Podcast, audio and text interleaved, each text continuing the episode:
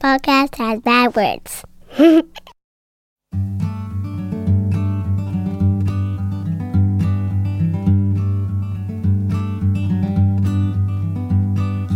Every little thing you think that you need. Every little thing you think that you need. Every little thing that's just feeding your greed. Oh, I bet that you'd be fine without it. All right, so before we dive into our, our surprise questions today, well, if we get around to them, let's talk about the unstuckness of things. And uh, I have a. Uh, we're gonna read some more about less. The the article that I have here today that I thought would be helpful This is good, man. It was a good pick. from Psychology Today. They have so uh, they have actually have a lot of awesome articles on that website.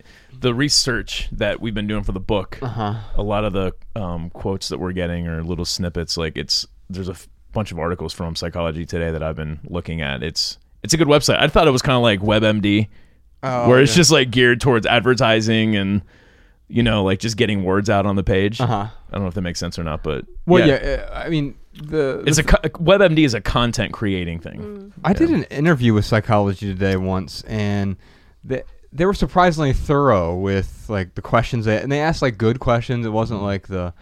I mean, what are some of the worst questions that you get in interviews? Bes- besides, Besides the one he just asked. besides, what are some of the worst questions you get in interviews?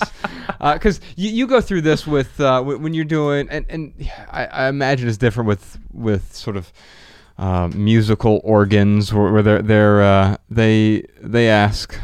I mean, they're compelled to ask you. So, what inspired your new album? That's sort probably, of thing. you yeah. know, it's those kind of things where you just kind of have to like re uh, say the same thing over and over again. It's Sure. always fun when somebody asks you totally random questions. And for me, like, I'd rather be interviewed about like what I like to cook, or you know what I mean, which Yeah. is probably not what people want to be hearing about. But it's fine. and it's fascinating because also like what you want to cook mm, probably doesn't do your album justice Right, no. A- and, but it's like here's what i'm guess what i'm also interested in things other than creating Yeah. albums Right. Yeah. uh, so so this article is called if you're feeling stuck this may be why and the subtitle is the hidden emotion that may be messing you up it's by uh, john john amodeo Many of us are quietly plagued by a nagging sense of being flawed or defective. We secretly believe that we're a failure, which stifles our energy, cramps our freedom, and prevents us from being ourselves. Toxic shame is a painful emotion. In fact, so painful that we may not even notice it. We steer our attention away from it, pretend it's not there, or transfer it to others, showering shame upon them through our criticisms and judgments. I'm thought I think of two things here.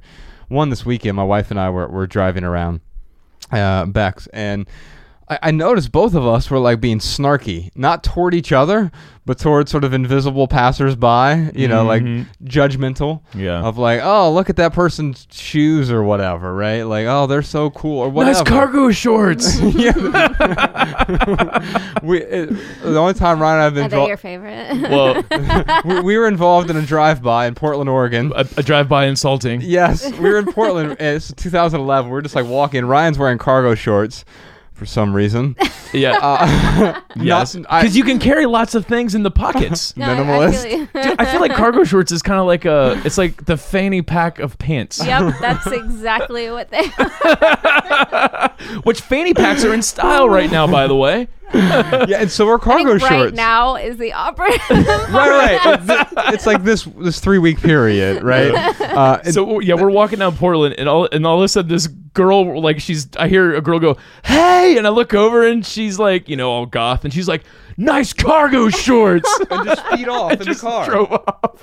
And and so that Oh, was. I've never felt so much shame. oh my god. but really, it was her who was feeling. I think that's Yeah. the point of this. Was like we cast our judgments upon other people because we feel a sense of uh, incompleteness, of in, of insecurity, of well, in order for me to have the tallest building, there's two ways to do it. I Yeah. can build mine up, but that's a lot of work. or I could tear the others I'm down. tear yours down. It's much easier. Um, have you gone through any shame in Yeah. in the creative process? Has, And has how, how's it manifest in the creative process? Um, I think it manifests in um, in just writing things and then crossing them out over and over again, and then oh. overthinking everything, and then thinking, oh yeah, this sounds really good, and then I do this thing where like you know I'll record it, and then the next day I wake up and I always listen first thing after like sleeping. You know, on it, and then mm-hmm. the next day I'm I start completely second guessing everything, oh. even if I like really love something. But I think that a lot of that has less to do with like what I've created and more to do with sometimes I go through these moments where I'm constantly criticizing myself from someone else's point of view, which is so silly because I'm not in anyone else's mind. Uh-huh. So I'm like creating the dialogue for what someone else would say if they heard it uh-huh. and letting that impact my own music. Mm. And that's a really dangerous thing to do. You're creating imaginary critics. Yes. And I think we do that in a way to sort of stave off the responsibility of like, well, yeah, this is my creation, right? Yeah.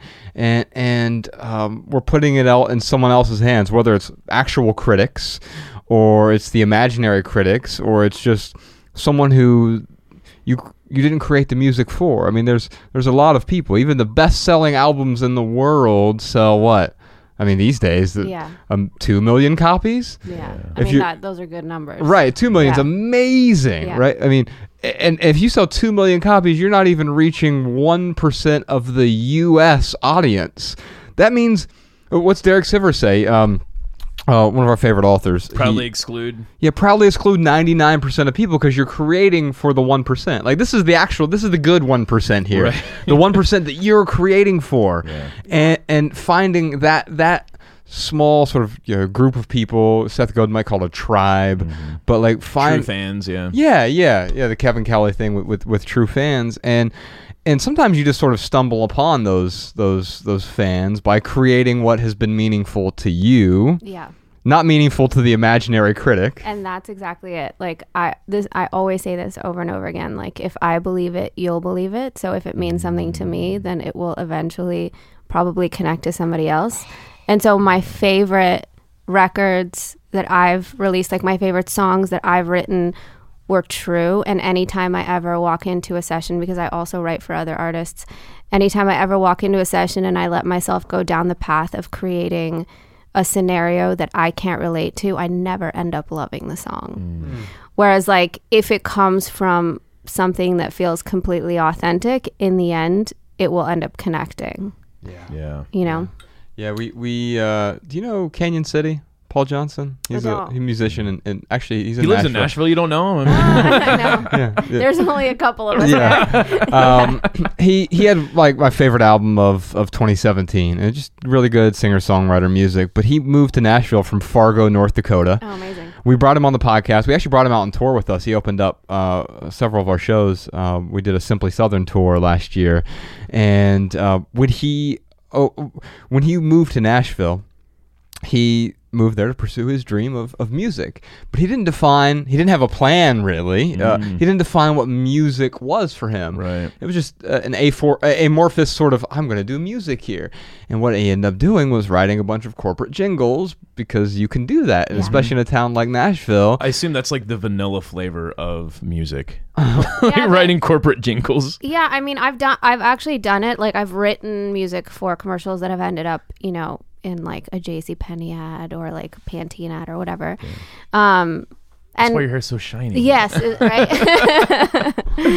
um, but I, uh, those things are necessary. You know, I think just like with anything else, and and they can be fun too. Mm-hmm. Again, if you stay authentic within that confine. Yeah. Also, Instead of writing what you think the corporation wants, like you can write something that you feel good about, and if it connects with the corporation, great. Right. Yeah. Like if I feel good about it at the end of the day, that's all I can ask for. And then at Mm. the end, like if I feel good about it and I'm like to send it out, then uh, usually if I feel good about it, somebody else is like, "Oh, this is cool" because I really meant it.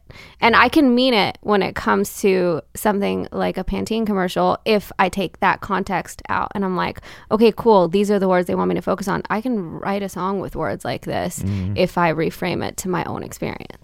That's I think that reframing part is is really important. And I think that's where Paul got stuck is he was he felt like he was just doing this thing for other people instead of doing it based on his own experience or doing it for himself, doing something he would be happy with. Eventually, he walked away from that and just got a job at Home Depot Oh wow. and started making the music he actually likes again. And now he makes a living from music once again because he's he's one of the best writers out there. He's just phenomenal, but it took sort of walking away from the thing he thought he had to do. That was actually in a w- weird way. It was making him feel that that sort of shame, mm. like, oh man, I guess I'm not passionate about music. No, it's just you're not passionate about creating music someone else is telling you to create. Yeah. But maybe, maybe you can reframe it and create it from your own experience as well. I think maybe that maybe that's important. I'll, I'll move on to the rest of this article here. Here are some hidden ways that shame often operates. Uh, the first way uh, is being defensive. I call this whataboutism.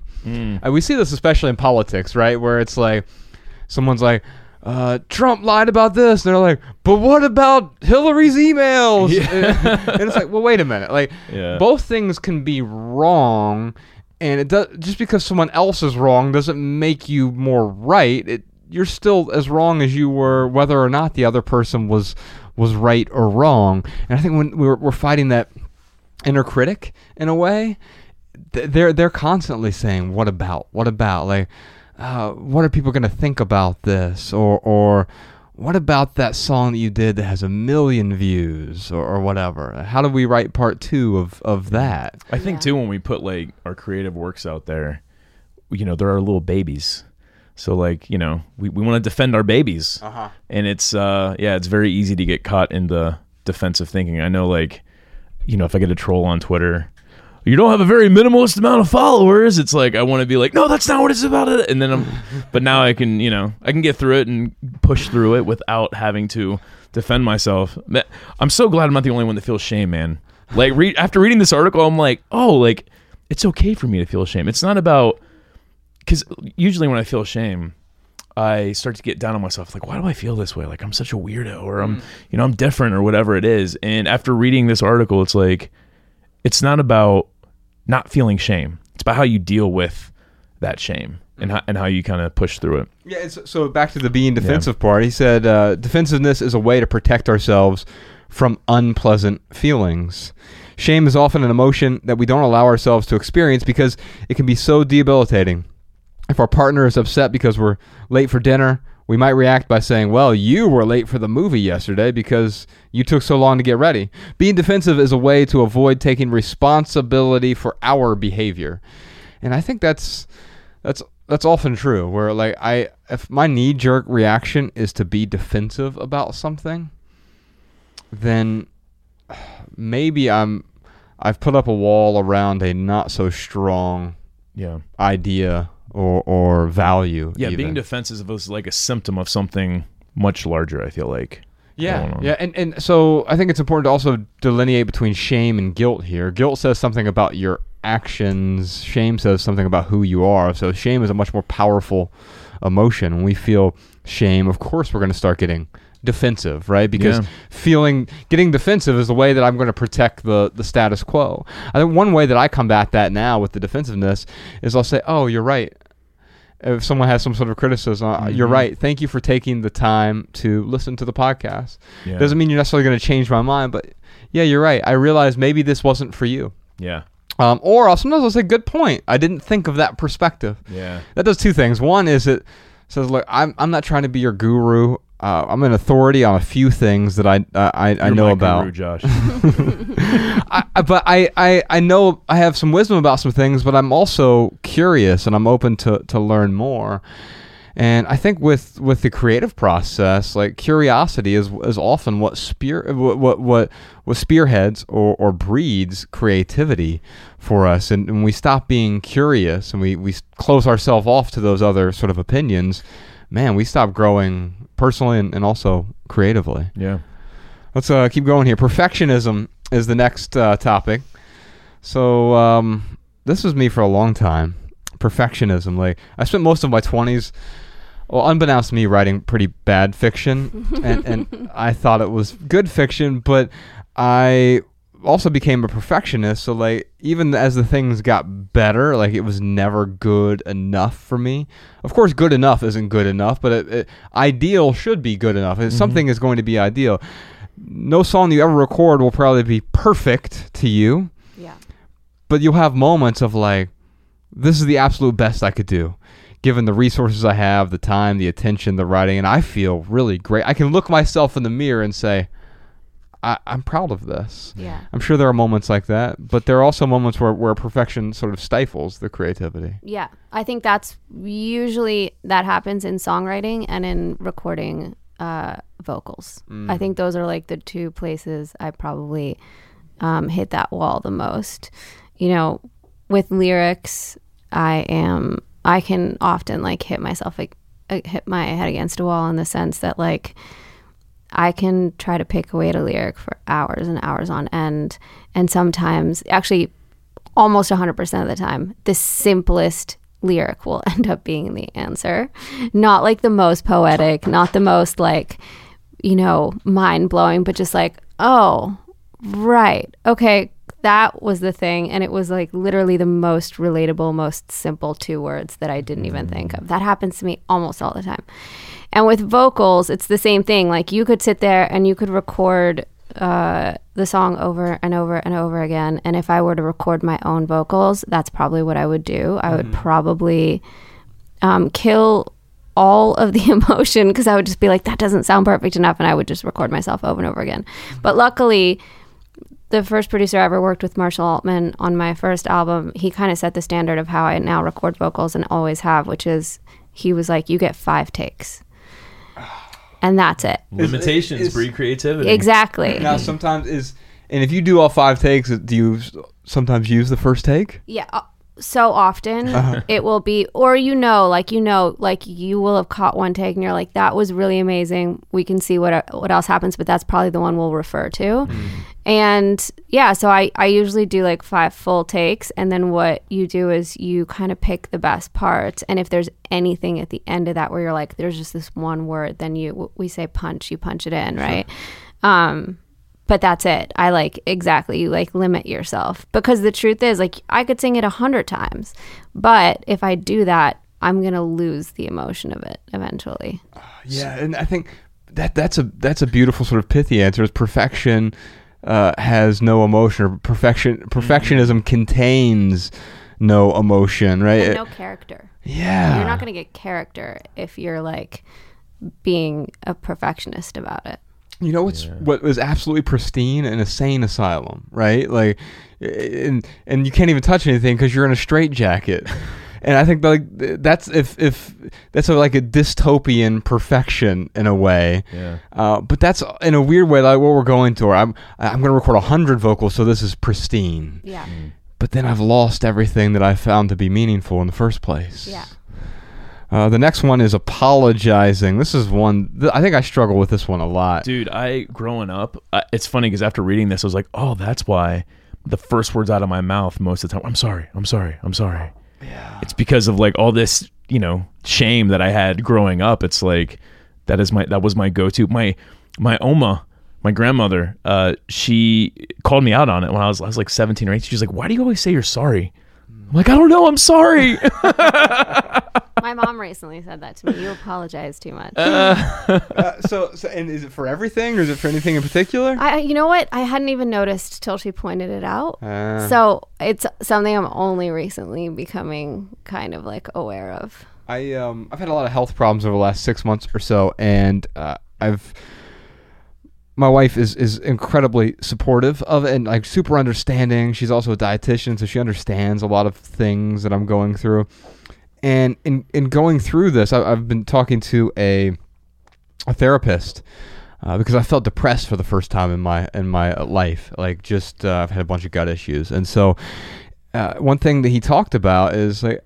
Uh, I'm afraid of beating people up with my burden, so I I apologize to sort of I don't know add some sugar coating to then all of a sudden like burdening them.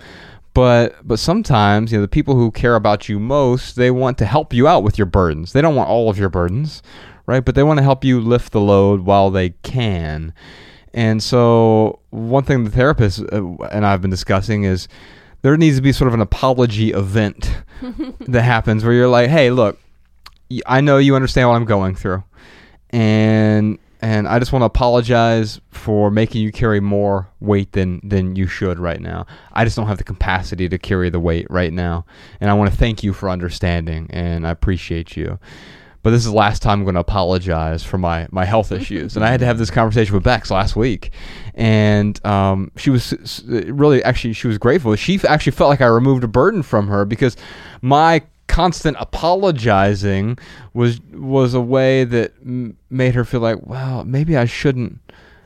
Maybe he doesn't want help. But let her know that, no, I, I'm giving you permission to help me mm. right? When I actually need help. I'm not going to ask for help if I don't need help, but I'm giving you permission to help. And I think that was freeing for her in a way. Instead of constantly apologizing, giving the people we care about permission to help us, man, that's hard because we want autonomy, right? We, we want to be in charge, we want control, and it's hard to give up some of that control. Yeah.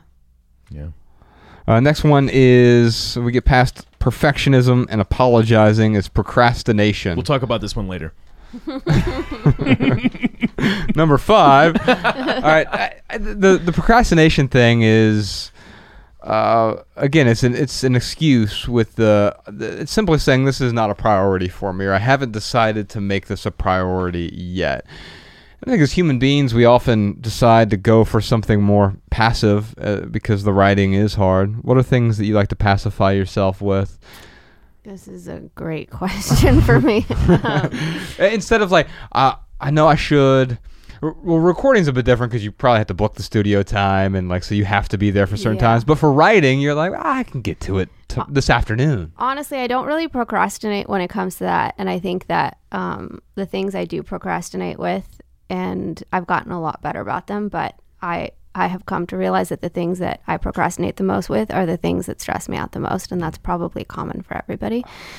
But um, for instance, you know, like my accountant hates me anytime I have to do taxes because I procrastinate on that stuff, which I think a lot of people do. And that's because, for instance, I suck at math and numbers overwhelm me, mm-hmm. right? That was like never my strength in school. So anytime I have to sit down to like do anything that comes to like accounting or balancing or looking at receipts or, you know, things like that, it like immediately gives me anxiety. And- Right. And I look at it and it's it's like a foreign language. I just I sit down and I'm like cool i should look at instagram you know or like whatever it is. Like oh yeah, oh i have this email i haven't replied to or like 17 oth- i'm like oh i'm, I'm gonna go and clean my closet out uh, and you know and do something else in the house no but it's cool because i'm cleaning my house which needed to be done anyway. So i am doing something productive. But like in doing that i've like con- continued to like exacerbate this other problem mm-hmm. but it i only ever procrastinate i think when it's something that like completely overwhelms me and that's like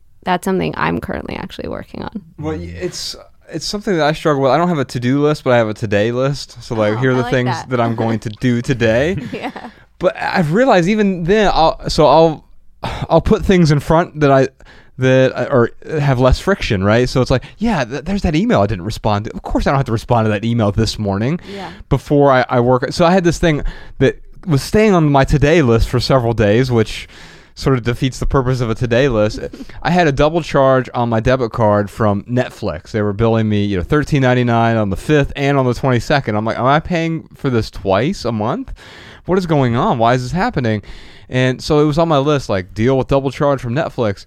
And eventually there was one day where I'm like, I was in between. I had several phone calls scheduled. And I had a half hour in between. I'm like, "Ugh, I'm just gonna deal with this.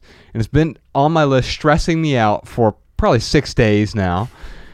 And I just called the phone number of Netflix. They picked up almost immediately. Within six minutes, they fixed the problem. They credited me back.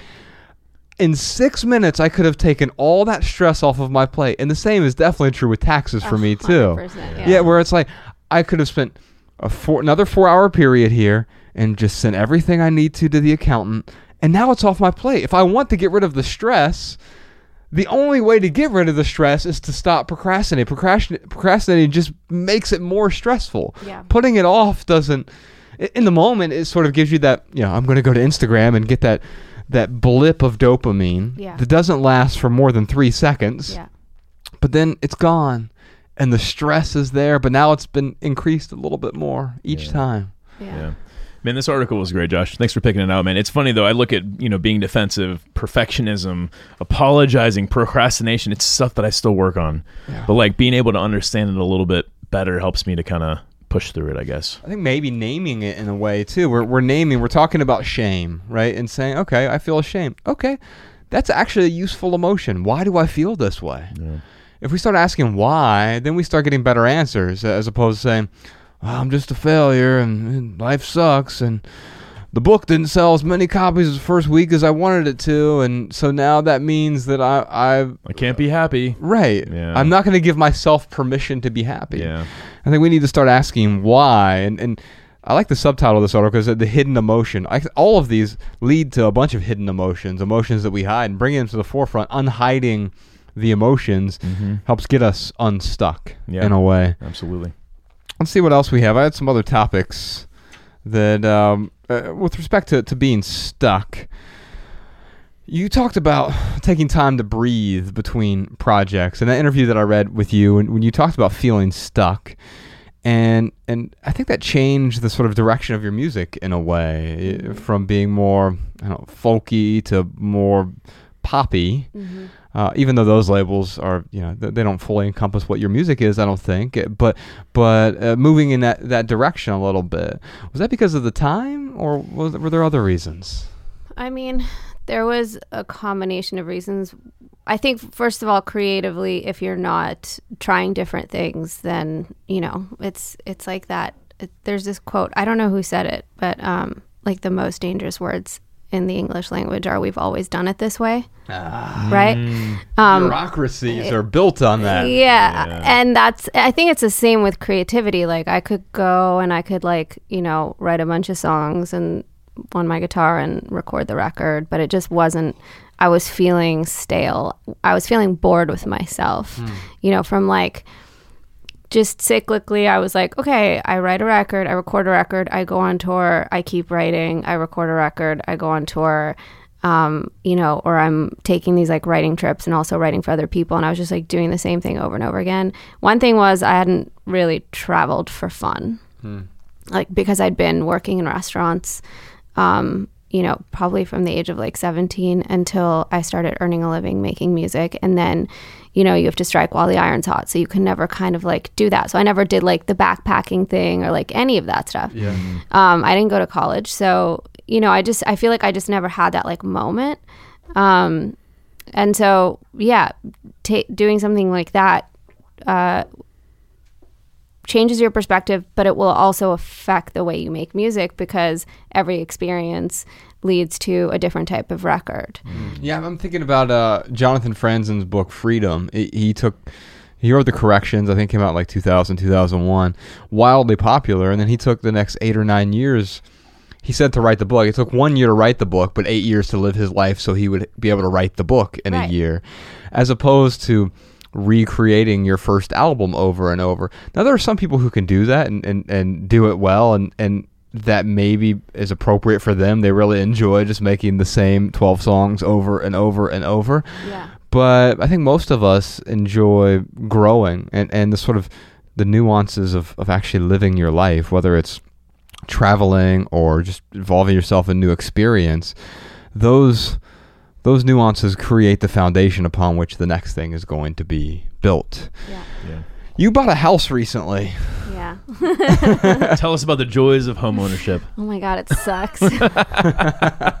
Literally, I just don't even know why people do it. I mean, I on one Wait, why'd you do it? uh you know, Wait, so you, you you grew up in apartments, and so like you didn't. You also weren't sold this uh, template from your parents necessarily. No, never. I mean, uh, w- I n- we never owned a home growing up. We Uh-huh. always rented. I always lived in an apartment. Was happy living in an apartment. Grew up sharing a room with my sister. Uh, you know, lived with roommates, partner. You know, uh, in New York, like all of that. Um, so it's not like I was used to like having so much space. Um, or any of that or like told that like you know you grow up. My mom's an artist as well, and um, my dad was a creative person, let's say, with his life. But like, um, so you know, it wasn't it wasn't like I was raised to be like, okay, you, you know, you grow up, you go to school, you get a job, you buy a house, you you know, get the picket fence. None of that. Right. But I think because I didn't have that, I was like, oh, well, I want that experience. And also, you know, buying a house is a good investment. It's like a smart thing to do. Especially in Nashville. Like right. that's a great yeah. And that's the thing is like, you know, I'd been going to Nashville for like, at the time, I'd been going to Nashville for like eight or nine years writing. I have a community of friends there. Um, it was I should have probably bought a long time ago investment wise, but I still found like a really great house in a great neighborhood that's developing and you know, I was like, okay, this would be a smart thing to do. But I didn't realize the anxiety that it comes with. And it took like a minute to really settle in. By a minute, I mean like a year of like, you know, I was saying to you before, like you go from an apartment in New York. I went from a one bedroom apartment in New York and you move that stuff into a house and you're like, I have nothing. like, yeah. and, and we're uncomfortable. We, we get really uncomfortable in these empty spaces. Mm. The thing we were talking about before the podcast, you go into a museum, and the thing that makes them so beautiful is the fact that they contain almost nothing, Yeah. but only the the significant objects. You, Yeah. The the phrase of spark joy that, that uh, the Marie Kondo would use, or or what Ryan and I would say is, does it serve a purpose or bring you joy? So yeah, I, I, I sort of look at some some objects I own that they're useful, right? Uh, a glass, right? But I also want it to be beautiful. yeah, this is a beautiful glass. and, and, and so I, I, I, because I get more joy from the sort of aesthetic pleasures of that as well. I think you can Right. combine the two things. The problem we we buy a new home, especially um, a home with a lot of space, you know, Yeah. two thousand plus square feet, is we feel compelled yeah. to fill every square inch. Yeah. Well, not only do we need a dining room table, but we need a breakfast nook. Yeah. Yeah. And you're like, well, wait a minute. Like, and, and the problem is there, there's nothing wrong with those those things. The thing I talked about and everything that remains. That for, you might remember the scene in the documentary. Where I'm in out in the salt flats in Utah reading from the book, and it's sort of like this. Like, okay, but do I need an espresso maker? Do I need the? Uh, That really rang true to me. Like when you were when you were doing that, because I was like, I know exactly what he's talking about. Well, and especially the, the time of my life I was going through, I was my, my mom died, my marriage ended, and the, the line in the book is even even while Rome is burning, there's still time for shopping at IKEA. That's a good pacifier. Oh my god. it was definitely. Yeah, the death of all relationships happens there. Have you seen some of those articles? Like, I, I think there's a blog of of, of couples fighting in I IKEA. have where- been one of those. you remember when you and uh, your ex Carrie when you bought all this stuff from IKEA Mm-hmm. and you were like, I can't put this together. I had tried to put some of it together. I'm like, yeah, I'm not gonna sit here and put all this together. So you paid some. It was like a handyman to come and put stuff Yeah. together, and he just like walked out in the Halfway middle of through it. building our bed. He just walked out. He was like, "Fuck I'm this, done." I'm leaving." well, I think IKEA actually bought TaskRabbit or something like that, This and now they have like speci- specialists oh. that come and do Oh. this. Which I'm like, thank you, because like many years ago, I could have used this within like my own relationship.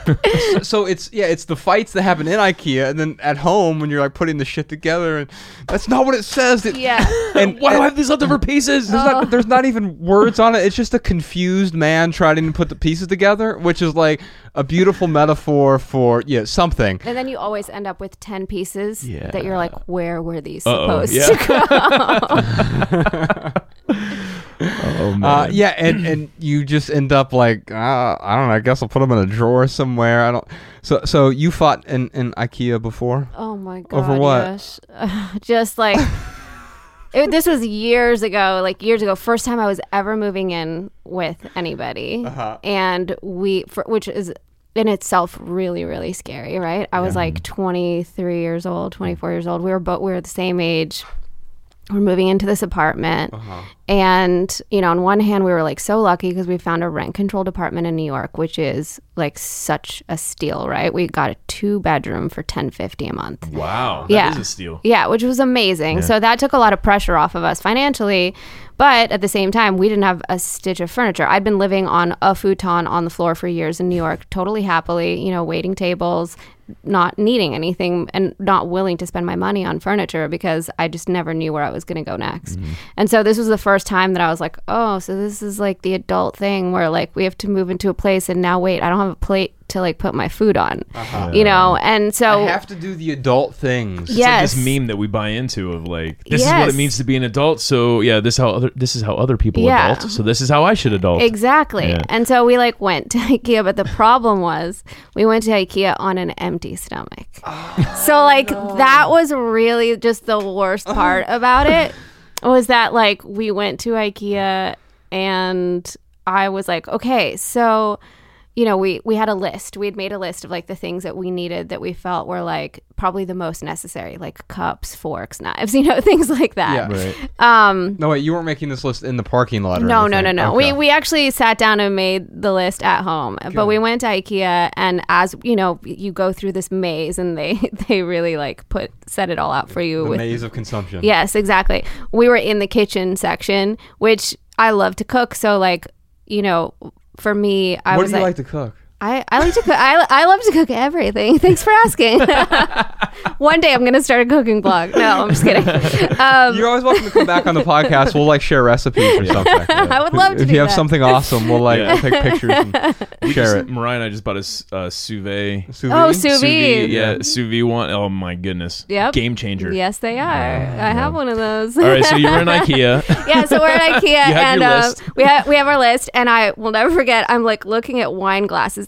You know, they're like fifty cents each. It's not even a big purchase, Uh-huh. and I'm like, which one do you like better, this one or this one? And he's looking at something that we actually needed way more, which is cabinets, because this kitchen that we got in this apartment, it was a rent controlled apartment, and the one thing that was a little weird about it, and they were like, if you purchase it, we will refund you, which was nice, was the kitchen only had an oven and a fridge. It had no counters, no cabinets, because whoever lived there beforehand ripped it all out and took it with them. Oh my goodness. Only in New York, you know, yeah, that's- like that's wow. That's crazy. so we had to purchase count uh, cabinets and countertops and install them, and then the building would pay us back, Okay. right? Okay. Seems like a fair enough deal. Fair enough deal, but so like he's doing the important thing, which Mm-hmm. is like we need a place to like cook on. We need like a countertop, right? And, And you're like, like, hey, uh, but what about the fucking wine yeah, glasses? and I'm like, what about these wine glasses though? Like, do you like the ones with the stems or do you like the stemless one? And he's like, I don't fucking care. Like, just you pick. And so like that's you know, and and like now, you know, I just I would make that decision. Like, who- you know, that's it's it's so it's such a small stupid decision to make. But at the time, I was like, we have to decide everything together because I've never lived with anybody before, and I don't know anything about that whole situation. And I get hangry, and so like I hadn't eaten, and he hadn't eaten, and it basically we just blew it blew up into a fight of like, why are we even doing this? And should we break? uh, You know, and basically we just left IKEA without purchasing anything. I have done this. we drove to like I don't even know what it was. It was like a Fridays or some crap like that. That because you know we were out in the middle of nowhere, New Jersey, mm. and we just went to like a you know a place to sit down, or- Applebee's, yeah. whatever. we sat down, we ate, and then we just looked at each other. We are like. Who was that back there? we were like, I'm so sorry. Oh, oh my god. And then we, you What know, does to people. yeah, and then we went back. We were like, okay. And after that, we were just like, never again. We bring snacks with us next time, or we go to the cafe first, or we eat something, or whatever it is. We're never gonna let ourselves be those people again. You know, like That's a beautiful lesson, though. Like, I'm not going to let myself. I'm not going to let me be the worst version of myself. yeah, and and because it, it negatively affects the people we care about most Yeah. usually because it's uh, Matt Nathanson. Do you know Matt Nathanson? Yes. He has a great line. Um, he said, "I would kill anyone who treats you as bad as I do," and like that is a perfect encapsulation of what you're talking about there. Yeah. Like, can you? Uh, uh, can you imagine if someone else would have been in the IKEA treating him the way you were like? Oh my You would have been like, "Why are you treating him like this?" yes, totally. I would hate myself from the outside, Right. And that's where shame starts, honestly, because you think back on that stuff and you're just like, how could I be such an asshole? Yeah. You know, and then you, I think that like probably turns into just doing even more of it, but like. And, and so when you lived in uh, apartments or like even you were uh, waitressing and, and lived on a futon essentially, Yeah. uh, you were you felt complete in an empty space. Oh my gosh, yeah. However, there's this paradox like we get the big space and then feel compelled to fill it with stuff. It's why is it harder for us to feel complete in a big empty space? I feel like it's the paradox of choice. Like going to IKEA, it's like you have so many choices. Yeah. And before you even have the list, like sitting in a 2,000 square foot home that's empty, like putting the list, even putting that list together could, can be stressful. Like just figuring out, like, do we actually need this? Do we actually need that? Yeah. It's, uh, and we're, we're we think again it's that template of like I thought throw pillows were called throat pillows until I got, what the hell am I gonna use a throw pillow for, right? Oh yeah. and, Yeah. and so like just uh, but I I guess I need that right? Because other people have it. That and if other people have it then of course it will do something for me mm-hmm. without actually asking the question does this serve a purpose? Does it bring me joy? Mm-hmm. Is this going to add value to my life truly? And look at it objectively. We can justify anything. Like oh, yeah, yeah. of course i need the long runner for the entryway or i need mm-hmm. this particular coat rack or, or whatever.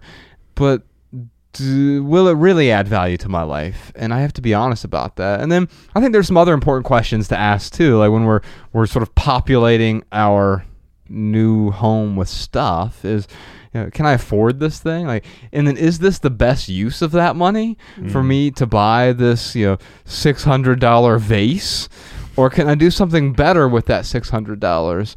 Now, before we started talking, uh, recording at least, Rosi, you talked about having artwork is one thing that really brings you joy and and, mm-hmm. and for a while you just had sort of stark blank walls and you realized like oh no like some artwork would would would make me happier Yeah. Yeah, because I, I think that's the thing is like, you know, well, you just touched on something which is like, well, other people have throw pillows. I think that is something that I also got caught up in hmm. because having a house, like, I have so many friends in Nashville who have beautiful homes, hmm.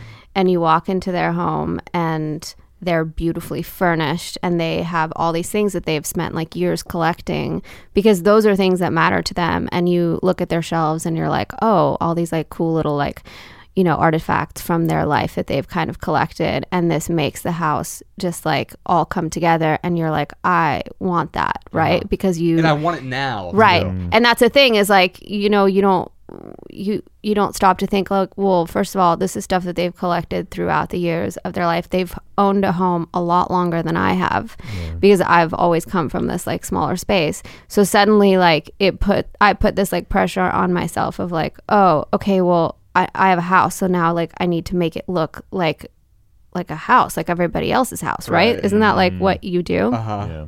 You know? And um and like i was saying to you i think when when that switched for me was realizing like when i went and spent time with my friends in spain who really lived a complete minimalist life for like a year uh-huh. and realizing oh wait i've just like been putting all this unnecessary pressure on myself. So like my bedroom um gave away the dresser that was completely unnecessary was just like a bed and a chair. And i was not happy in that space and i couldn't figure out i was like do i bought a throw pillow for the chair actually like a couple months ago. And i was like okay like that's making it feel more like whatever. But i realized once i bought a piece of art and i put it up on the wall that was the thing that like made the big mm. difference for me. And i was like okay nothing else is actually really necessary in here. I don't feel like i need anything else in here now. Like even though there's this huge wall that has nothing up against it now that the dresser isn't there for like the longest time i would lay in bed and stare at that wall and be like do I need to put a piano there? Like, should I get a piano? I almost bought a piano. Oh wow. yeah. Um, I mean, it would it would serve a purpose anyway because I would be able to play, right? Mm-hmm. But I but it was really like I need to fill this wall. I need to fill this wall because it's just like this big awkward empty wall now that the dresser isn't there. Yeah. But like maybe it wouldn't have felt that way if the dresser had never been there in the first place. Mm. Mm. And, uh, and the thing is, what is appropriate for you as well, right? And so Yeah. for you, the the artwork was appropriate, Yeah. and maybe five pieces of artwork would be appropriate for someone else, but for you, zero pieces of artwork is inappropriate. Right. Also, five hundred pieces of artwork would be inappropriate. Yes. And and I think that's where we get caught up. You go to someone else's house and they have like all the uh, the perfect knickknacks or whatever. Mm-hmm. The thing is, they're also going through those same insecurities, just like you and I are. They're Yeah. they're thinking like, well, what's the next thing that's going to you know complete the space or whatever. Uh, whereas I like to think of my space as I'm complete within it, and then I fill fill it with things that augment my experience of life, that sort of enhance or improve my experience of life. Because yes, having a bed is better than not having a bed. And uh, ha- having been on, we Ryan and I we toured like musicians. People often think we're in a band because we wear black and Ryan has great hair. Um, and uh, so so like we would go sleep on you know uh, people's floors and Yeah. stuff. And so Yeah. I, I've realized that yes, I there are things like having a bed that adds value to my life, or, or having a couch, or for you having a piano may have been something that would have added value to your life. If I put a piano in the corner of my room, I don't play piano. Right. It would look nice, but it would just be that. It would be a, a, a non-functional piece of artwork Yeah. in Yeah. a way.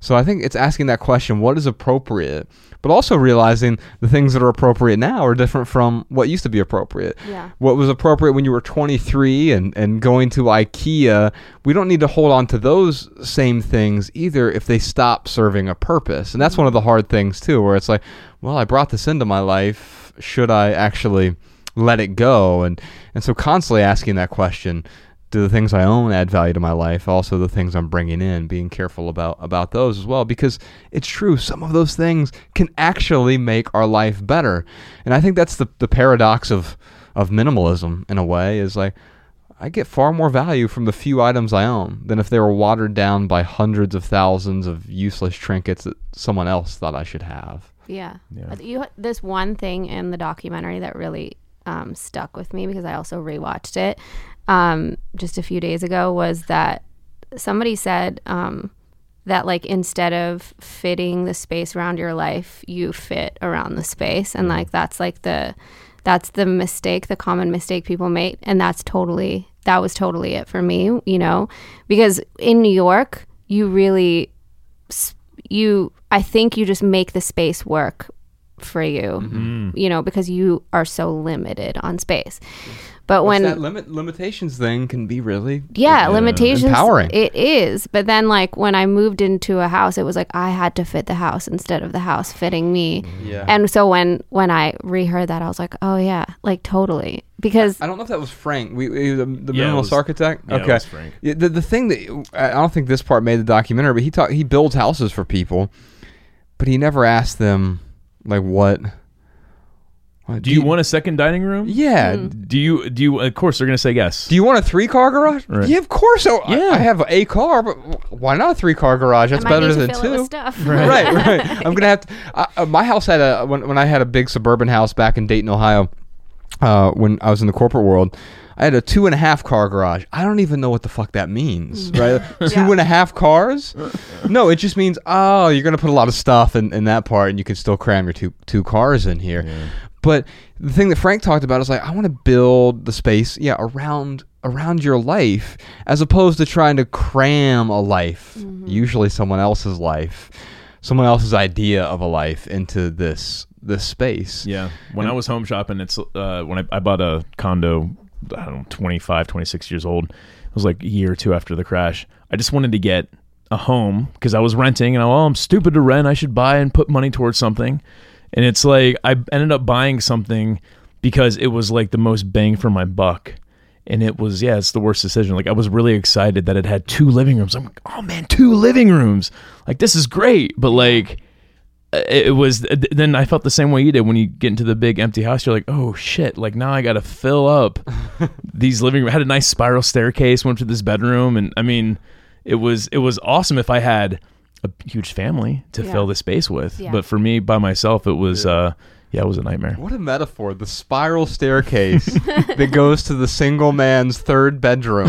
right. Uh, yeah, that's that, but that's that, that's someone else's template. And like you're right, that space is actually more appropriate for the family you ended up renting it to when when you moved away from Right. Ohio. You're like, oh yeah, I'm gonna rent this to someone who will get value from the crazy, you know, 2,500 square feet or whatever it was. Yeah. But you were just there by yourself. It was it was inappropriate. It was it was too much. That's Absolutely. a really big condo. yeah, yeah. It was like two thousand square foot. Yeah, it was it was big. Um, Should we answer some questions? Yeah, I, I ha- I heard this quote that I wanted to at least talk about. Uh, Dean Nielsen who writes for the New York Times, said creators are obligated to bear witness to the universe. And I don't know what that means exactly, I know me either. but damn, that sounds profound. Sounds great. And, and I think maybe what it means is like when, when we're creating something, whether it's creating a podcast together, we're creating a book, you're creating songs. Part of what makes it valuable is being able to pause and have an observation. And the mm. friends and thing, we're stopping, and I'm going to take eight years to just observe the world, to bear witness to the universe. Mm. So the next thing I do is meaningful. When you were writing, uh, collecting bullets, the thing I, I heard you say is like you felt like you were in a way collecting bullets, like to put in the chamber to to to uh, to load the the gun, to make the album, Yeah. so, so to speak. But it was through experience that you you were you were bearing witness to the universe in a way. That's a a way. great quote. Um, the way I just heard you say that is that I, and I think that most creative people are probably like that. Um, is that I feel like creative people uh, are a little bit like a mag- magnifying glass, or at least I feel this way, where um, I feel like I see so much more than maybe a lot of people do, and sometimes that feels like a burden.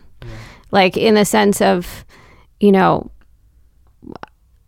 I don't know, when I'm talking to somebody about like their feelings, songwriting, for instance, can kind of be like um, psychology. I don't know. When you like sit down in a room and you're writing and you're breaking down your feelings, and suddenly you're like, oh, this was a therapy session, right? Like mm-hmm. that's how writing feels. It, it can feel like cathartic. But I think sometimes that feels like a burden, just being constantly aware of everything that's happening all the time. Uh-huh. And I mm-hmm. think to myself, like, I wish I was like maybe a little bit more oblivious so I wasn't like thinking about things constantly, That's so funny. you know? I, I wear contacts and like when I am walking down the street, like I can you know I can see people's facial expressions and I'm constantly like picking up on stuff. Mm-hmm. But like when I don't have my glasses on or contacts, I, it's really nice to have blurred vision sometimes. Yeah, same. I, I, I wear them too. It's the, it's a it's exactly like that. When you put your contact lenses in, you're like, I can see everything. But I feel like that's what it feels like all the time. Like Mm.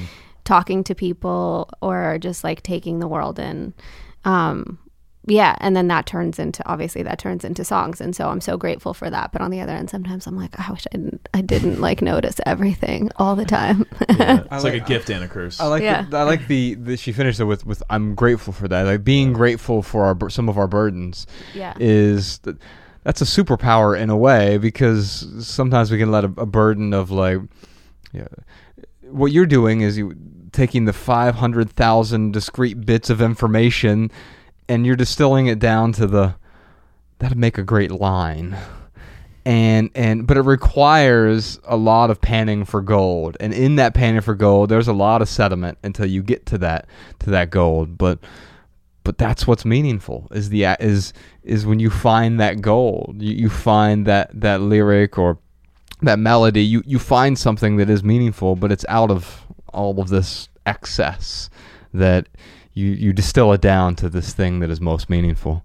Looks like we got some surprise questions here. What does uh, podcast sean have queued up for us?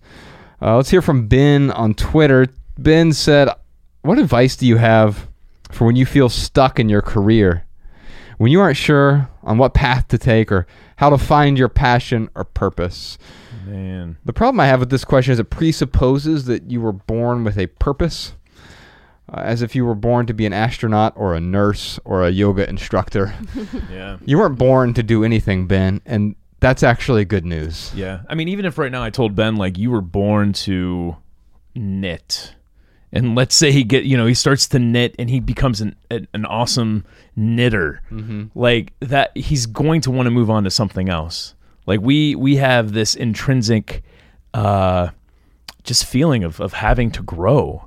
So like when when we get into a career, it's all fun at first. Like I remember when I first got into telecom, it was awesome. Like I loved the sales game. I loved learning about technology. I loved you know mastering that that particular field. But like once you master something, you've got to move on to something else. And I, I think like that's where uh, what you mentioned earlier in the podcast, uh, Rosi, about finding like something outside of this one thing to kind of fill that need for growth.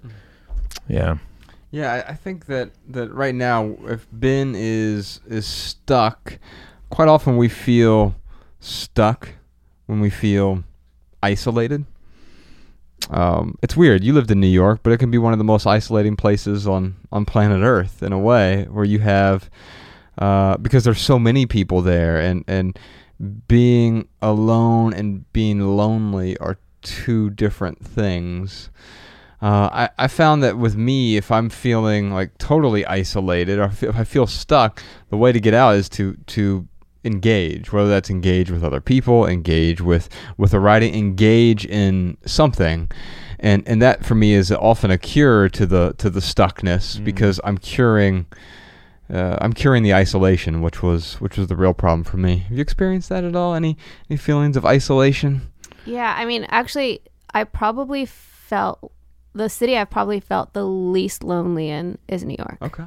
And the reason is because, like, in New York, what's really wonderful, even, you know, at times when I lived alone, and I actually love spending time alone, but um, what I loved about it and what I really kind of missed about apartment living in New York is that even when I'm alone, I have comfort in, like, looking out my window and seeing, like, the old Italian lady who like lived across the street from me in her window, like her kitchen window was facing my sort of apartment and I would see her in there and her like moo like cooking for her like entire family. And sometimes she would wave at me and I would wave back. And so like that always brought a lot of comfort to me even when I was having a day where I was, for instance, maybe just like uh, feeling lonely and wanting to hang out with somebody and like no one was around. It was always really nice to know that like I'm alone with a bunch of other people because is that's what New York is is like it's a bunch of people who are alone together. It's funny because like Josh is a huge introvert,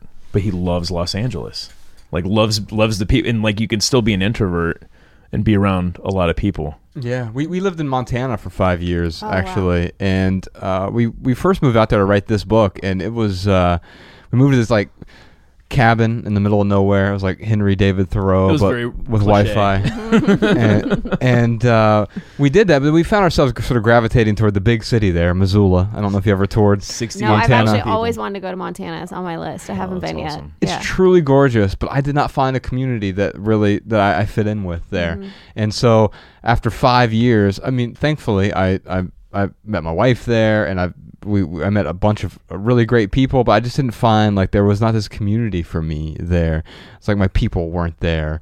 Uh, I didn't have the the energy that, that that I like. But I and I'm generally not a fan of big cities. In fact, I think Los Angeles is the only big city that I like. I, I like like medium sized cities. We grew up in Dayton, Ohio, and it's just like a Rust Belt a city, um, very blue collar, and, and that's what I resonate with. But but in a place like Los Angeles, I feel like you just have a bunch of medium sized cities that are all just sort of crammed next to each other. Yeah. You were talking about. Um, uh, I guess you were you were living out in, in Venice for a while, but like and that's a city by itself, and Yeah. you could put that in the middle of Nebraska, and it'd be the biggest city in Nebraska, probably, right? But here, it's just next to the another big city, Santa Monica, which is next to another big city in you know, Westwood or whatever, and and you have all these cities. And what I found for me is like it's finding the community that is appropriate has has enabled me to to be happier in, in the place. And yeah, I spend even with the family, I spend like eighty percent of my time alone. But that that eighty percent of my time allows me to interact, be a better version of myself when I'm with people the other twenty percent of the time. Are you an introvert or extrovert or Um, walk the line? there's a. I, I'm an extroverted introvert. So a socially competent introvert is yes. is- So like I I love socializing and I do well when I'm like out with my friends. Uh-huh. And then I hit a, a wall and like often like if I excuse myself to go to the bathroom at a party for instance, I'm probably just in there s- just so that I can take a break. Taking a couple breaths and Yeah, w- which is like something I really commonly do. Um, also because I don't really drink a lot, so like when I'm out at parties with my friends and everyone's like drinking, it's I I just like often am not on the same level as them, so sometimes I need to like step away from that situation because I feel I'm feeling socially awkward because I'm not socially lubricated the same way that they are, you know. Um, but then like yeah, I just hit a wall, and then once I hit that wall, I need to go home. And and I feel like so exhausted. And once I'm by myself for like several hours, I feel completely recharged. So I think I'm like in the middle of that. Yeah, no, that, that makes sense. Uh, Introversion is basically like you get drained by other people, but it doesn't mean you can't be socially competent. In fact, Right. Uh, it, most of the most most of the socially incompetent people that I know are extroverts, and they, they're just like I have to be around you all, and they can't like have the distance or whatever. Thankfully, Ryan is an extreme extrovert, but he's also sh- socially competent. So I think that's why our. Our, our relationship, he knows when to leave me alone, Yeah. and when I go off to go to the bathroom, I usually just leave, and I just don't oh, tell yeah, so you anyone. do the Irish The- goodbye. yeah, yeah, yeah, the He's Irish goodbye. for that. I could see it in his eyes too when it's happening. I'm like, "You're about to leave, aren't you?" He's like, "Stop ruining my exit." Uh, we got another question here from Kelly in Mount Pleasant, Michigan. I want to go experience the world and stuff, but I've always had a job and I can't think of not having one. So I guess my question is, how do I, or how have you guys gotten into the mentality of it's okay to not have a full-time job and it's okay to not have like an overabundance of money all the time? I guess that's what I'm struggling with is, is saying I don't really want to be here all the time to my boss. How do I get in the mentality that that's okay? Well, the bad news is, Kelly, I I don't know what it's like to not have a job. I've had a job since I was 13 years old. yeah, Uh, it's just I don't look at it as a job anymore, and maybe it, uh, sometimes I think the language we use around what we do can also just sort of determine how we feel about the thing. When we call something a job, it's like yeah, I kind of have to do this. I have to show up, right? When we call something our career, I think that's the most dangerous of all because then it feels like we're stuck in, in it. Like, and that that was me when I climbed the corporate ladder. Uh, I was the youngest director in our company's 140 year history. I remember when he got offered that director job. Like he he didn't want it, and I was like, "Well, don't take it." He's like, "If I do that, that's career suicide. Yeah, There's no way I could not take this job." Uh huh. Yeah. And, and and going through that, I I realized a lot of my identity was tied up in my career. I had an impressive job title, right?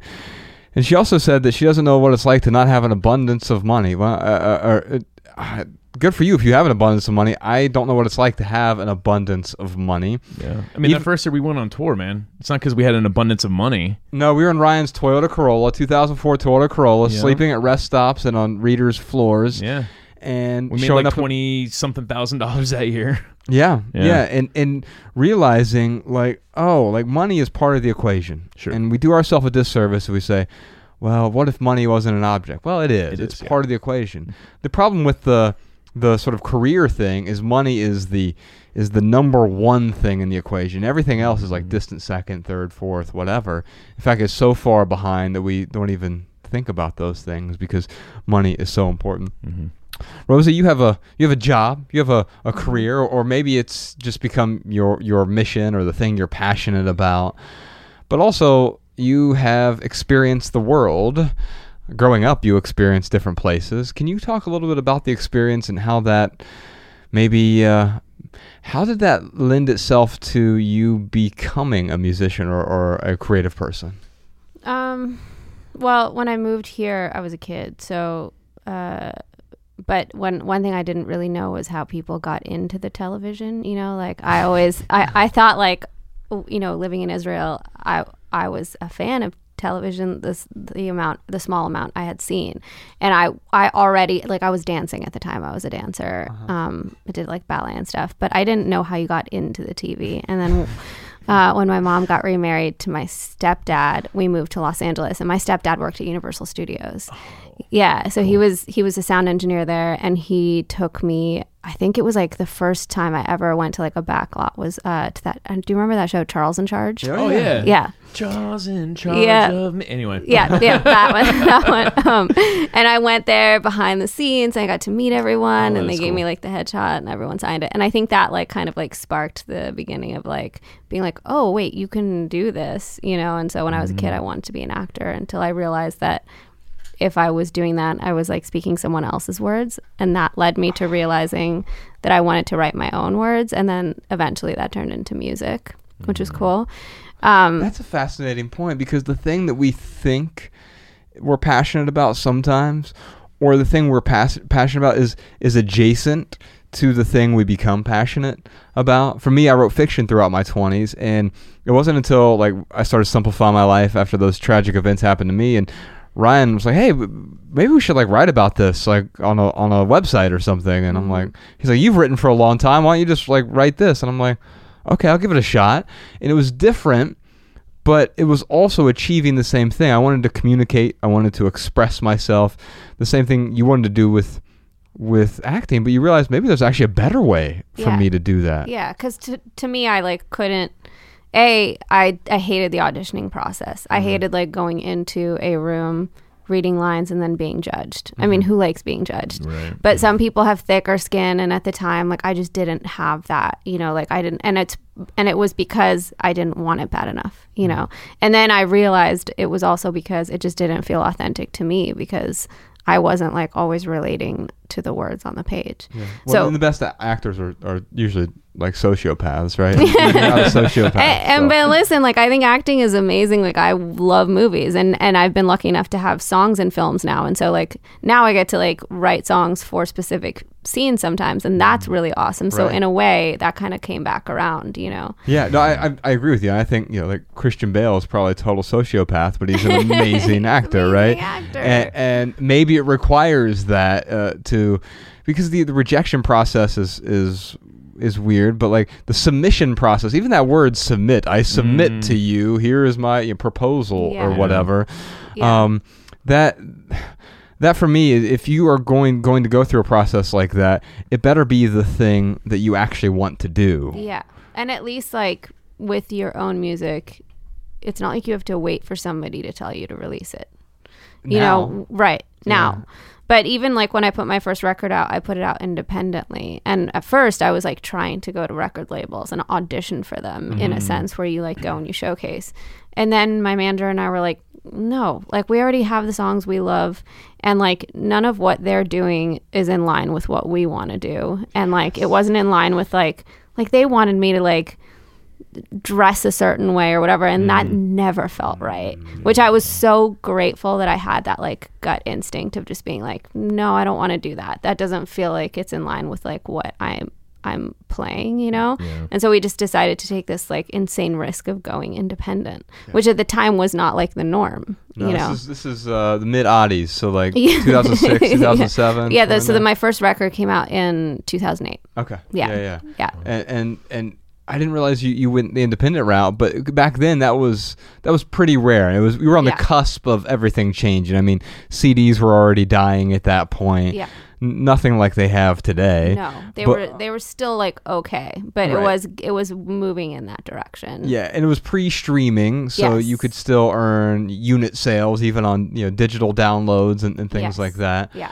Um, how have you how have you navigated that? I mean, obviously you, you've talked about you've written songs for for movies and, and other things, but how have you navigated the the changing landscape? Because I know it's both terrifying and exciting at the same time. Yeah, I'm still navigating it. Honestly, like every time uh like collecting bullets even at this point, I think I released it in in full a year a little over a year ago and now I'm working on my next record and pretty much every time you turn around the industry has changed. So there's no answer to that because like I don't know if you saw this but like recently you know like uh we are now songwriters are that they appealed and are turning around and suing to to pay us less than like what because it was like Amazon and and uh, and Spotify and all that. Um, They don't want to pay the songwriters more, and so the numbers just came out where it was like.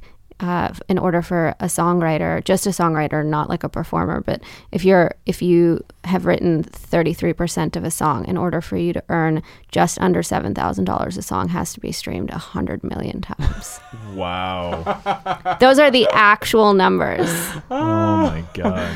Uh, I mean, It's, unbelievable. It's Yeah. truly unbelievable. Like we have a really popular podcast. I don't know how, but um, uh, a, a a really popular month will be three million downloads for us, right? Imagine you have to get to like I and I don't know what that pays. Oh, it doesn't know, pay us anything. We don't do advertisements. So Right. Okay. so, but I mean, the streams you Uh-huh. you probably get paid on streams on Spotify. no, No. podcasts Really? don't get paid anything for No streams. No way. Yeah, yeah, yeah. Yeah, It's- see, that's not cool either. I know it's Right. um and and I think because people are appealing and we're we're all trying to figure it out and the record labels own a good chunk of these streaming They services. had the best year they've ever had last year. Isn't that amazing? Wow, and it'll just be better this year too. Well, I mean, i- this is until where until it won't, right? And so so think about this. So Blockbuster Video was Oh my gosh. the the so when Netflix came around, Netflix model was sending you DVDs in the mail. So they, but Yeah. their big the the big change in the model was, hey, we're not going to charge late fees anymore.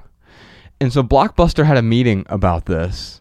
And they're like, well, this is going to kill us long term. What should we do? And they're like, we can't do anything because we make almost a billion dollars a year from late fees. Mm. $800 million a year, Blockbuster alone, just Blockbuster made from late fees. And so they said, well, we can't change that. Wow. Well, if you don't change, you end up going the route of Blockbuster. Yeah. And There's th- literally only one left in the entire world. is it in Alaska or Oregon? I don't know where it's, I don't know, I don't know where it's at. Wait, is there really Yeah. only There's one, one, left? blockbuster left. Yeah. they, they're allowed to use Is it a museum or? I mean, it might as well be. People be. do take pilgrimages to go there. Because I don't even know anyone who has a DVD player at Right? this point. Right. So Yeah. Well, and, and that's the thing. Like we- we're here on Hollywood Boulevard, and you walk down Hollywood the wrong time of day, and everyone's trying to sell you their CDs, and it's like, okay, say I buy this off you because I really want to support you know, people. I respect the hustle. Yeah. Mm-hmm. What the hell am I going to do with this? I Do- didn't even print CDs the, for collecting bullets. Really? Oh, that's no, it And was so a even for completely live digital shows- release. So Okay. I was essentially making this record and saying, "Here, have it for free." You're right. To everybody because Yeah. like the streams don't add up to what you spend making the record. Absolutely. Yeah. And Yeah. so that that's why it's terrifying. The exciting part for me is we're able to bypass the, the sort of gatekeepers in a way where like that process you said, well, sorry Rosi, we want you to wear this dress mm-hmm. and we, we need you to well sing the songs this way and it's executives in suits who don't make music telling you how to make music. Hmm. Some of them may have an ear for it, for sure. But but sometimes people just need to justify their jobs, especially especially within a bureaucracy. What value am I bringing to the table? Well, I better change something. And and also, it may be true that okay, if you if you do this, then you'll sell fifteen percent more albums but you're not going to be happy with the album now. Is it worth sacrificing your integrity, your your creativity, your desire to make something meaningful to you know, increase sales for a corporation by 15%? Yeah. And it's it's quite the dilemma. But the thing that's exciting for me uh, is when Ryan and I first started publishing, we we went to different publishers and stuff and had some advance offers, but things that just didn't make sense. And I'm like, well, why would we do that? And so we started our own publishing company back in, in 2012, and we've actually published books for five other authors as well. And we realized, well, we could just take their template, like, and take it through the same process. And you did this with your albums. You can't tell whether or not it's a indie release or a a um, major label release. There's a difference between garage band and, and, and indie. Yes. But indie, whether it's indie publishing or or indie records, is you're you're taking the same process. You have producers, you have oversight, yeah.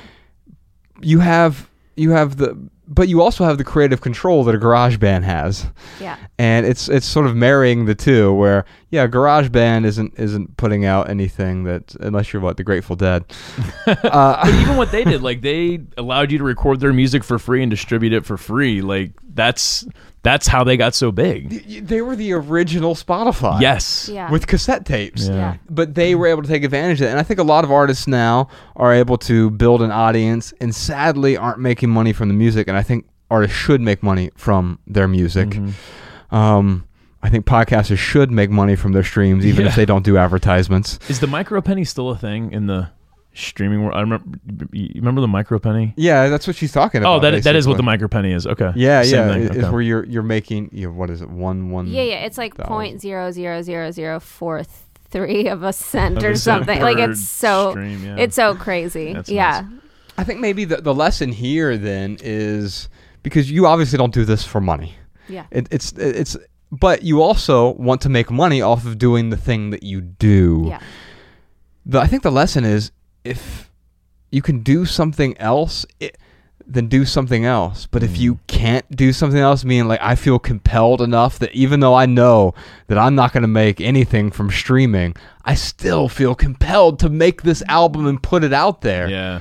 That's a good reason to make the Yeah, album. do it because you love it, not like it's it's it's creation first, not money first. Yeah, Totally. And for the person who was asking the question, also, um, you know, when she was talking about like wanting to travel, that's probably one of the things I'm like the most passionate about when it comes to getting stuck. And I know that not everybody can do this, but the one thing I always say over and over again, it's one of the reasons I've probably moved so much, is that forward motion is always the thing that unsticks me. It mm. so like it's it it is literally as simple as going for a walk. That's like forward motion. Mm. If I'm like in a writing session and I just feel like I'm so stuck on this line, nothing has ever fixed it quicker than being like, I'm gonna go for a walk and then I'm gonna come back because when you walk, your mind starts, you know, Yeah. moving um, or like getting on a train or you know going on a trip. And i know that like going on trips is not something everyone can afford to do. So there's obviously other ways to travel whether it's like through reading a book or That's you know point. whatever it is. But um but i don't know. Like i think if i had a job but i also wanted to travel um and like I, I, w- I would probably a ask myself like do i love this job enough like to like would i take the risk? If can i financially take the risk to take a break? And would i be willing to like walk away from it so that i can come back? If you've never traveled you know like if that's something you've always wanted to do. Because the perspective that you gain from going to other places is so major. Like even just in um like in regards to all of this like living in france with balance for instance they are so amazing at balancing work and life. Yeah. You know like when everyone is done with work and you meet up for drinks and stuff nobody talks about jo- their jobs. And no one has their cell phones out at the table. Uh-huh. And so you like sit down and this was like the biggest lesson in slow living for me like living there is just like you sit down at like five or six o'clock and nobody by the way understood what i do for a living so i never had to talk about music which was actually such a nice break for me but I, they also never wanted to talk about what they were doing at work because that was then and this is now and you like enjoy your life in that moment They you could know? like leave work at work. Yeah, but Yeah. I don't think I could have taken that knowledge back with me and applied it to my own life if I hadn't gone and like experienced it for Mm. myself. Yeah. I think about the most empowering conversations that I have, or most compelling conversations I have. We leave all that stuff at the door, including the cell phones. But like the here's what I did at work today, and and uh, how's the weather? You know, the sort of niceties of of everyday tete-a-tetes. But you, uh, my most the conversations that are most memorable to me are almost like these sort of philosophical se- sessions in a way where like I've I've left aside the the drudgery of, of oh yeah I'm working on this book. It's not going so well right now or or yeah we did a really good podcast with Rosi today. Like I, I can talk about those things but like when we really get into there's almost like this dance of conversation. It sounds to me like that's kind of what you're talking about. And the only way you make room for that dance is if you're able to not be distracted by the, the cell phone or the busyness of the day and the sort of Americanized version of uh, get things done, busy, busy, busy, go, go, go, 80 hour work week sort of Yeah. thing. One thing that stands out with Kelly, she says that she can't talk to her boss about like I don't want to be here as much. And like that's that's not really true. I mean, if Kelly's doing an awesome job at her work, like if she's truly adding value to the library, like you can ask for whatever you want. Yeah. And your boss is not gonna if they fire you, that's because they're looking for a reason to fire you. Um, I, I think about you know a couple things. Uh, Mariah, my wife, she worked at this job. She was the best accounts receivable or accounts payable, you know, whatever whatever department she was in, like she was the best employee in that department and she wanted to travel. And we we were planning to travel for a month and she's like she went to her boss and she's like, you know, I got to I have to quit because, you know, you only allow us to take, you know, 2 weeks a year. I, I need a month and, you know, you can't even give me a month off. They were like trying to change the policy for Mariah because she was adding so much value to her department. She ended up quitting anyway because it was it was a toxic job. But my point is, is like Kelly, don't sell yourself short. Like if you want to do something outside the box, if you're doing an awesome job at the library, go talk to your boss about it. The worst they can tell you is no. Yeah. But I, I agree with you too. Like she's got to really get clear on is this job that value that much valuable for her or adds that much value for her? Meaning, if she wants to be a full time traveler, like she can't be a full time librarian either. Yeah. Like she has to choose like what truly is going to add the most value. Um, Guess what? There are other libraries out there too. If you really decide Absolutely. you want to Yeah. walk away from this Yeah. one, this isn't the only library that's going to hire you. yeah, but but yeah, t- go take a trip, see if you like it, and if it's something that keeps drawing you back, Kelly, then yeah, you, you might have to find a different role or find something else that allows you to travel more. Yes, indeed. Rosi, I want to thank you for joining us today. You're Thanks awesome. for having I'm me. really This grateful. Was so fun. You were uh, you're definitely one of my favorite musicians. I've I think I've seen you live twice. Ah, thank W- you. once in Cincinnati. Okay. Were you with um maybe Fitzsimmons? Yep, that could be. Yeah, and- or Or a uh couple times together. That's Fitz. Um, he's like the. We- real we- quiet, quiet, sad. Yeah, we've seen him once, right? You're so much happier than Fitzsimmons. Whisper rock, uh, we call it. Oh, that's so yeah. good. That's great. Whisper rock. yeah. Yeah. But Yeah. he's so actually William is so funny on stage. So like in between his like super beautiful sad and like deep songs he's one of the funniest performers Totally because i think that you need that like sunshine with the rain you know Yeah. in between so Yeah, he, he brings a levity to it. It's like he, do, he does little like 30 second podcasts in between songs of him just being funny or like little Yes. little stand up sets in Yes. between songs. I think we saw him in Dayton. He was like, he came out. He's like, "Are you all ready to be sad?" yeah and so self-deprecating but like in such a funny way Yeah. Totally. Yeah. Well, I think uh, I know Ryan agrees with me. I think you're doing something meaningful with Amen. with your work. Thank you. You guys too. Thank I, you. I, I learned so much. I really I want to read that um, article that you were quoting. Well, I'll, I'll be happy to send you one. Uh, send it to you, or just give you this one. Um, but uh, let's play them out with a song today from Collecting Bullets. I was thinking either "Let Go" or "Underneath," but I'll let you pick whatever song you want from Collecting Bullets. Um, yeah, underneath is good. All right, let's do that. All right, y'all. Love people, use things. Here is "Underneath" from Rosi Golan's album "Collecting Bullets." We'll see you next time. See you later.